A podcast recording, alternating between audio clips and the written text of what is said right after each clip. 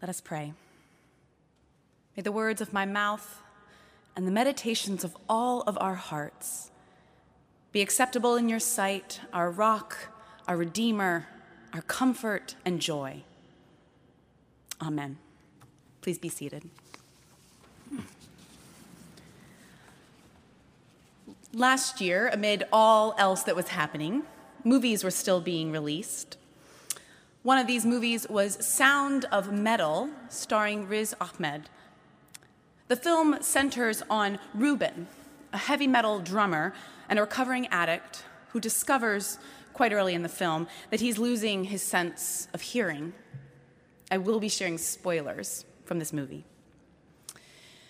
The movie opens with a shot of Ruben at his drum set in a darkened room. He sits motionless, a spotlight full blaze on him. He's tense and coiled, fingers gripping his drumsticks, his eyes wide with waiting. We hear nothing but the tuning of an electric guitar. Then sound starts to seep in, a trickle, and then a flow until the roar of a heavy metal concert hits us like a wave. Ruben comes to life, all his coiled energy unleashed in an onslaught of drums, drum beats. He locks eyes with his singer and partner, Lou. The two of them are tightly in sync. Lou as she wails into a mic, Ruben as the drumsticks almost leap out of his hands. After the, that, the movie cuts to Lou and Ruben in their RV, sleepily waking up and carrying out the simple routines of their peripatetic touring life. Ruben soon realizes that his hearing is disappearing permanently. This revelation changes everything.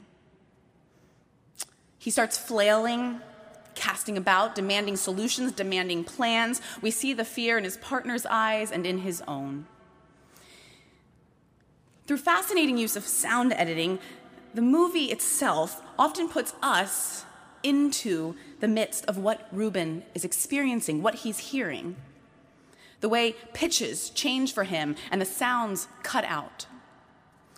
At times, all we, the audience, hear is a loud ringing, I can't hear you, Lou, Ruben shouts, and we, the audience, cannot hear her either.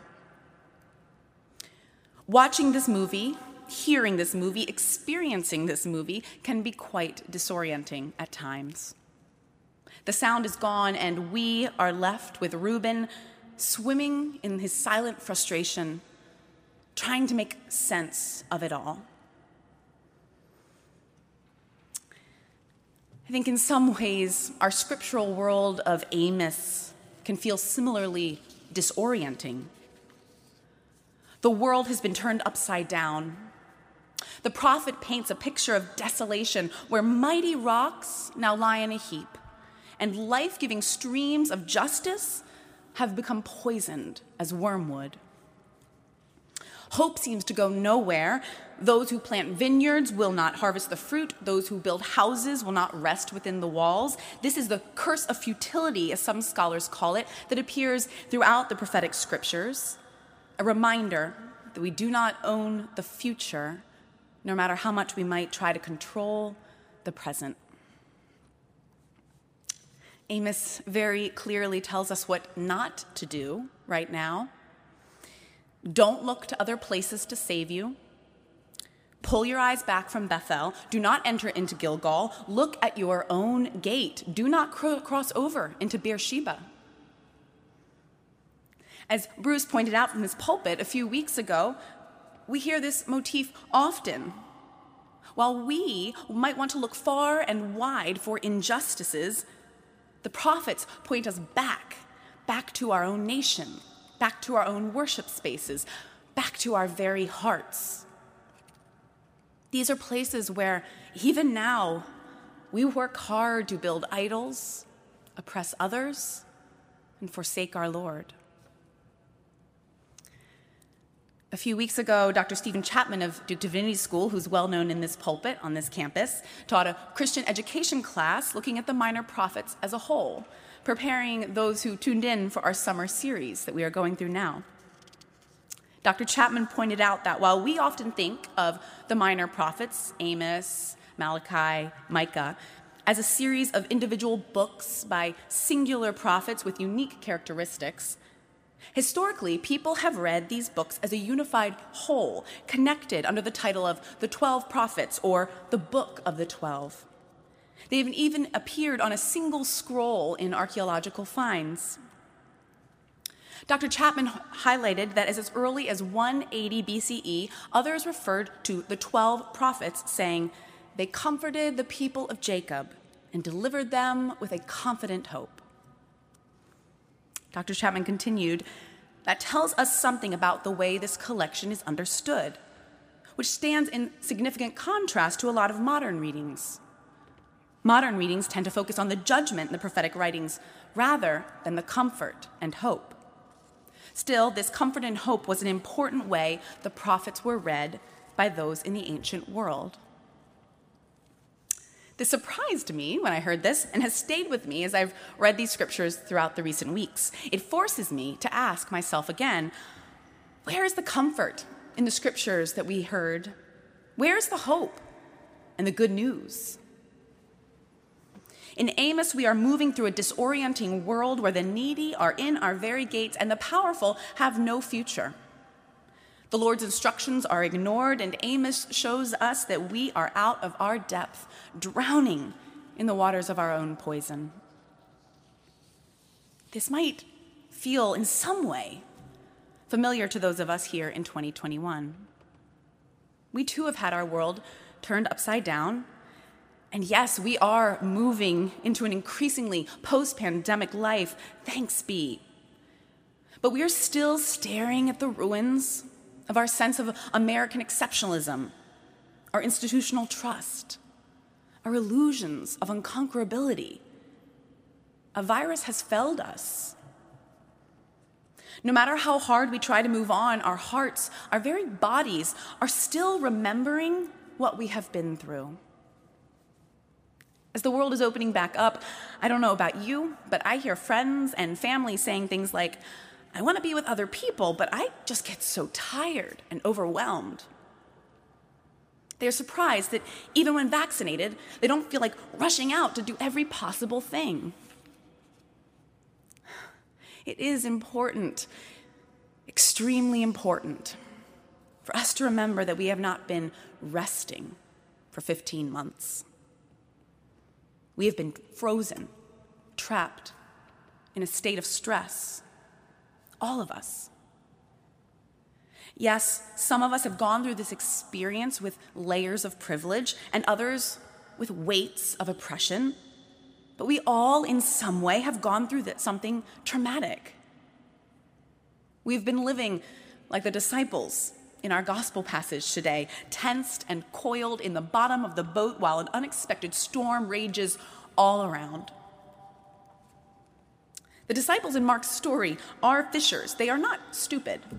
They know how to read the weather and manage the boats, and yet this storm takes them by surprise. Any illusions of safety, any sense of their own identity as being competent fishermen might have been quickly, completely washed overboard. We too have been shocked by something we didn't realize would be as big or last as long as it has. Early on, we were waiting for the great moment we could all surge back together, and it's clear now that it's going to be a trickle rather than a flood. Some theologians use the language of apocalypse, or as it translates, the unveiling, to describe this time that we are in right now. Our illusions are crumbling, veils are getting stripped away, no matter how smart or powerful we might consider ourselves, we all have been tossed and turned on the seas of uncertainty, not knowing what the future would bring. We are now in a time when the f- ground beneath our feet is still shifting. Destruction has come upon our fortress. We have to relearn a whole new way of being. We are needing to rebuild our society, our healthcare system, our classrooms, our social fabric, our hearts, our minds, our bodies. I do not fully know how we will make meaning out of this pandemic in the months and years to come. But I do think Amos has some hope for us. Despite all our bribes and big towers, despite all the lies of grind culture, we have never been as powerful or in control as we would like to believe. We are not omnipotent. This can give us comfort. Or, as one spiritual director I heard put it this way I have two pieces of good news for you. One, there is a Savior of the world. Two, it is not you. In this deluge, we need to cling to this truth. We are not the Savior of the world. We are not God. We have never been God. Indeed, we are called instead to seek the Lord, to seek the Lord and live. In Sound of Metal, Ruben, with the help of his girlfriend and his sponsor, makes his way to a community for deaf people. There he meets Joe, one of the leaders of the community. Joe is a veteran of the Vietnam War who was made deaf, losing, he lost his hearing when a bomb exploded near him. Joe recognizes in Ruben a fellow recovering addict. Joe states firmly to Ruben that in this program, the job is not to fix people and their hearing. Ruben's job now is to learn how to be deaf. Ruben resists this. He shrugs it off and spends time barging around the community, twisting with energy and plans. Joe later sits him down, signing the whole time, as he does every time he speaks. Ruben, I've got an assignment for you. You wake up early, don't you? I'll have coffee waiting for you. 5:30, 5. I'll provide a room for you and there is nothing that needs to be accomplished in this room. All I want you to do is just sit. Ruben scoffs. Joe continues. All I ask is if and when you cannot just sit. You turn yourself to the pen and the paper that I'm going to supply for you, and I want you to write. Doesn't matter what you write or how you write, doesn't matter if it's spelled correctly or a big mess. But I want you to keep writing continuously without stopping until you find that you can sit again. And if at some point in the future it feels like it's a little bit too difficult for you, you should come and find me I'll be in my apartment doing the same thing as you, okay, Ruben? I'll be writing too.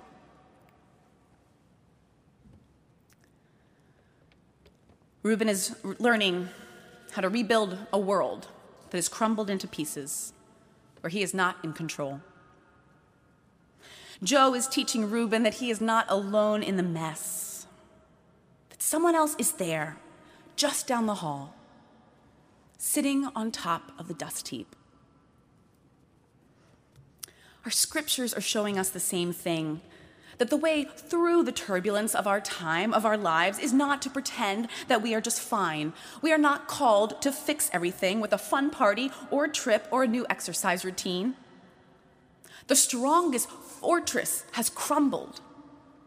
Thousands who've been sent out will not be coming back. We can no longer cling to the illusion that our gates are exceptional. Now is the time when we are called to sit and notice what we've lost and what we've destroyed. Now is the time to grieve over lost vineyards, to acknowledge our brutalized creation, to tear our robes at the oppression of the needy. We are not called to conquer the world, we are called to pay attention and seek God in the world, even as the dust is still clearing. The disciples in the Mark passage discover this as well. At the time of this story in Mark, Jesus' ministry is only just beginning.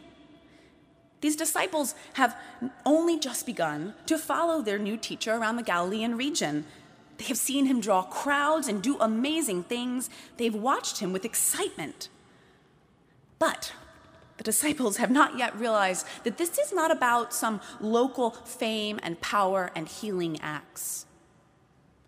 Jesus is up to something far more radical, transformative, far more terrifying, and comforting. Jesus will not build them the biggest boat in which to ride out the storm. Jesus has joined them in the rising and the falling of the swells. Jesus has joined them in the same boat in the midst of the same tumult, and the disciples discover that here is where the transformation begins.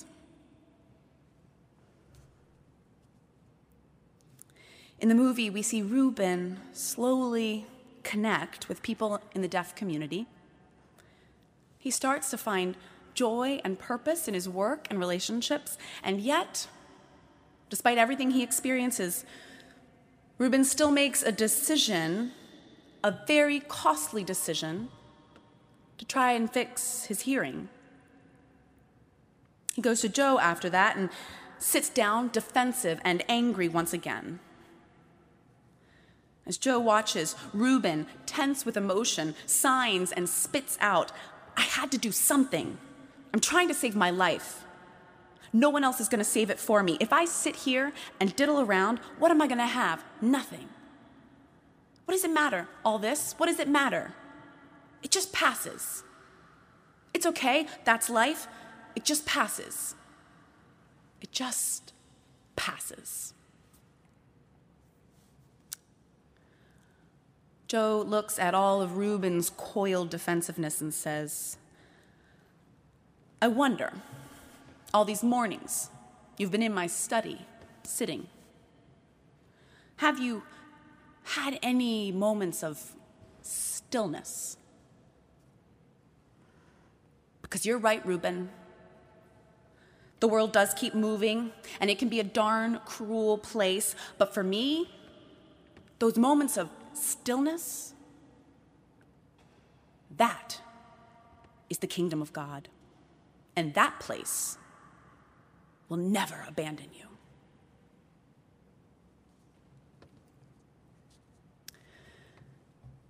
The movie doesn't end there, and I will let you watch the rest of the plot for yourself.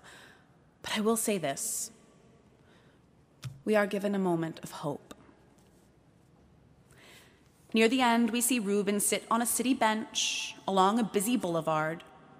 Children are shouting, church bells are chiming, cars are rumbling past. We see Ruben look at the children. We see hear the bells clang.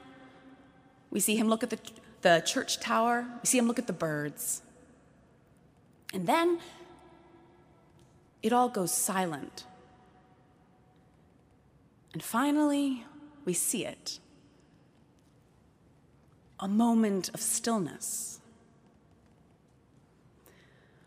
Ruben is on a bench in the middle of a busy street as everyone whirls around him, and he looks at the sky, and at last we see Ruben sit and be still.